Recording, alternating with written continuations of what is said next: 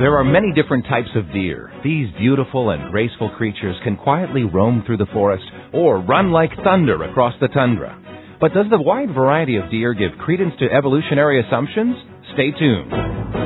God created them to multiply and fill the earth in a dazzling variety that points to his authorship. This is Science, Scripture, and Salvation, a creation radio journal. I'm Chris O'Brien with the Institute for Creation Research. Imagine large, gentle deer roaming through the trees of a peaceful, wintry forest. Picture small, dusty deer surviving life in a hot African desert. Consider huge moose, caribou, and elk of the northern regions thriving in their hostile environments. But where did all these different types of deer come from? And are they a product of a creator's design or the result of a mere game of chance that took place over millions of years? Stay tuned for the next 15 minutes as we discuss the deer family and the variety that exists within their created kind. ICR retired biologist Dr. Ken Cummings says many types of deer can be found worldwide. The interesting item about the deer is that they're spread pretty uniformly around the around the globe, even reindeer in the north, so that the availability of deer is quite accessible to most people groups and they are browsers. And by browsers, we mean that they feed on twigs and leaves. They can eat grass and fruit, but prominently they are browsers. And doing so, they would prune back a lot of the shrubs and, and understory of most forests. ICR Museum curator Cindy Carlson holds degrees in biology and zoology. She says there's a lot of variation within the deer family. The deer are animals in the family Cervidae. There are about 40 species of deer that range in size from the moose, which can reach six and a half feet at the shoulder and weigh up to 1,600 pounds, to the pudu of South America. The pudu can be as small as one foot tall at the shoulder, so you can see the range in the deer family is very large. ICR biologist Dr. Gary Parker says deer are a good illustration of variation within the created kinds. Oh, a few years ago, they were talking about giving a new genus species name, a new scientific name to the Scottish red deer. It was so much smaller than the deer that was found on the European mainland continent, and, and the, the antlers were especially smaller. So they thought, well, maybe we'll give it a new species name. But then they took some of these Scottish red deer to New Zealand. And in the New Zealand environment, the Scottish red deer just thrived. And they became much larger than they were back in Scotland. And the antlers became even larger yet. And so it was apparent that they were the same species, the same created kind as the European deer had been. It's just that the traits were expressed differently in different environments. Another good example of this is a little Asian deer with a distinctive feature. One of the most dramatically different kinds of deer is on display in the San Diego Zoo as well as uh, elsewhere.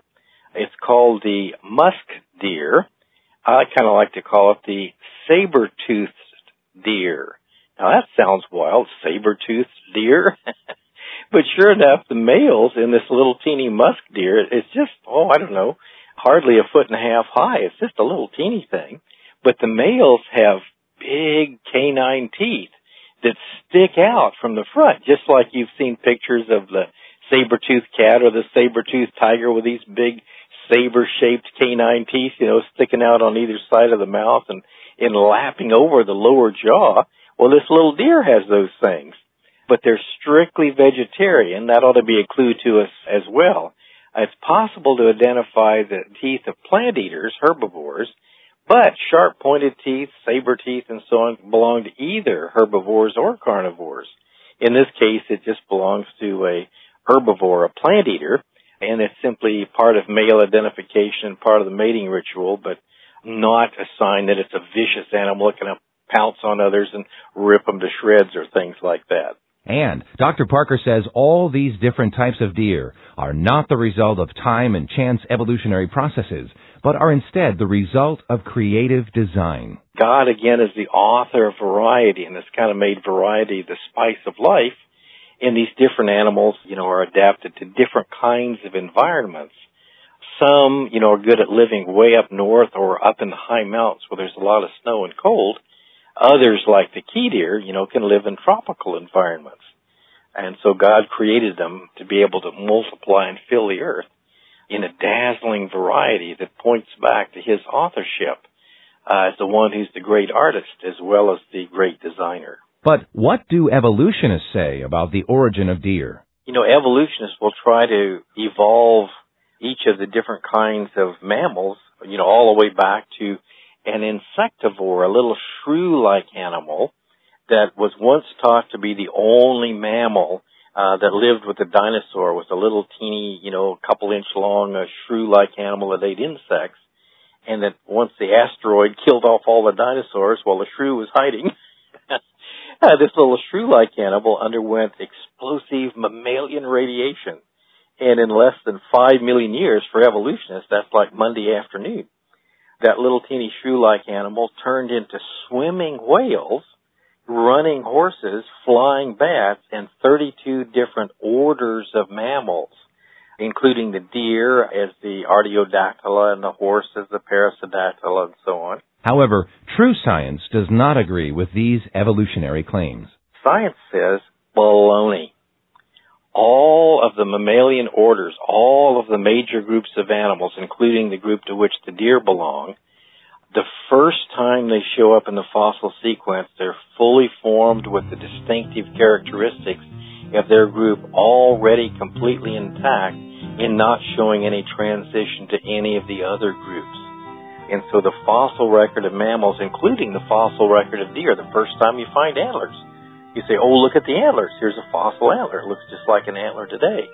They develop so differently from horns that evolutionists don't even propose that horns evolved into antlers, they don't know where antlers came from.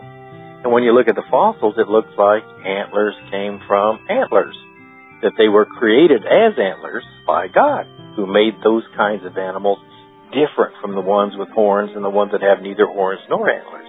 So the fossil record really points back to separate creation of each one of these kinds, and that's what the scientific evidence tells us as well as what the biblical evidence tells us.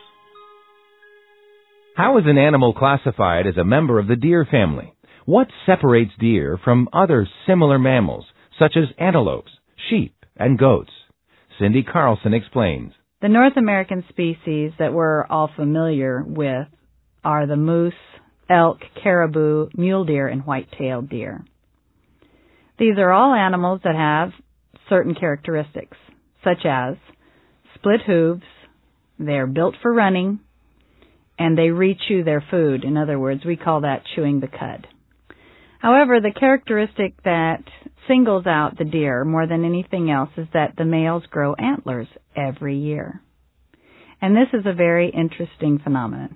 Dr. Parker tells us the difference between antlers on deer and horns that grow on other creatures. Well, horn is a, an outgrowth of the frontal bone that's primarily bone and it has bone marrow inside that has a big blood supply and and so the horn continues to grow slowly and steadily, you know, to its maximum adult size. It's covered by a layer of fingernail material, the, the protein keratin, same thing that makes our outer skin and, and hair and fingernails. That's a horn. An antler grows differently. Whereas horns grow continuously, Antlers tend to grow seasonally and then are shed and have to grow again the next year. Cindy Carlson. Antlers are bones. Really, they're bones. And when they're first growing, they can grow up to an inch a day. And they're covered with skin and velvety covered fur. And that's why we call it velvet. And after the bone is completely formed, it calcifies and the animal tears the velvet away and you have the dead bone that they use during the rut to challenge other males and also to protect the herd. The biggest antlers ever found are those of the extinct giant deer, also called the Irish elk. They are 12 feet from tip to tip and weigh 90 pounds. Now the largest antlers today average around 40 pounds and belong to the moose and elk, but that's still a lot of weight to be carrying around on your head. Deer are mentioned several times in the Bible. As Dr. Cumming tells us, one certain passage compares a deer's physical need with our own spiritual need. When we read in Psalm 42 about as the hart or the deer panteth after the water brooks, so panteth my soul after thee, O God.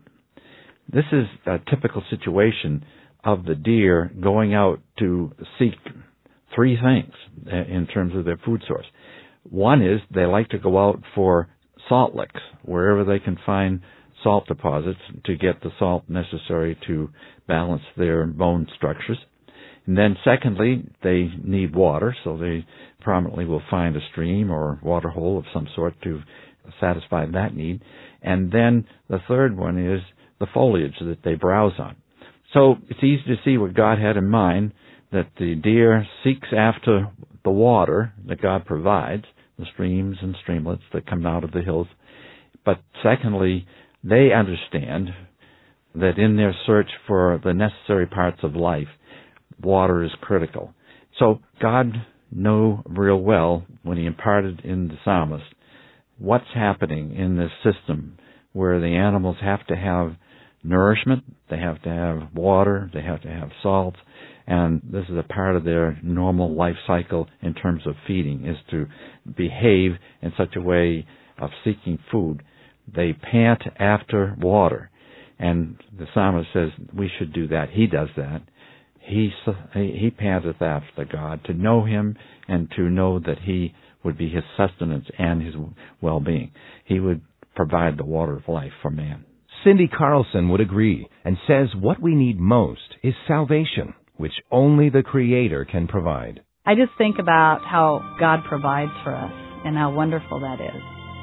But man's greatest need is to have his sin removed so that he can know God and have a relationship with Him that he was created for.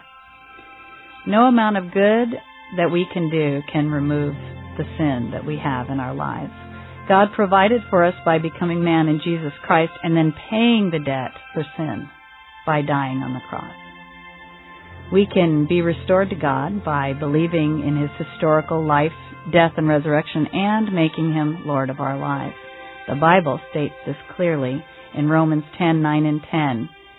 If thou shalt confess with thy mouth the Lord Jesus, and shalt believe in thine heart that God hath raised him from the dead, thou shalt be saved. And if you haven't done this already, I hope you will start your new life with God today.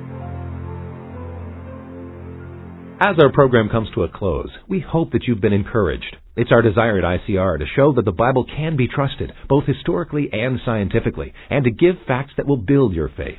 As Christians, we need to understand the scientific basis for our beliefs.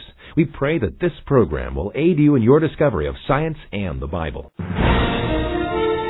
You know, most people aren't aware that today there are thousands of scientists that are convinced of the truth of biblical creation and not evolution.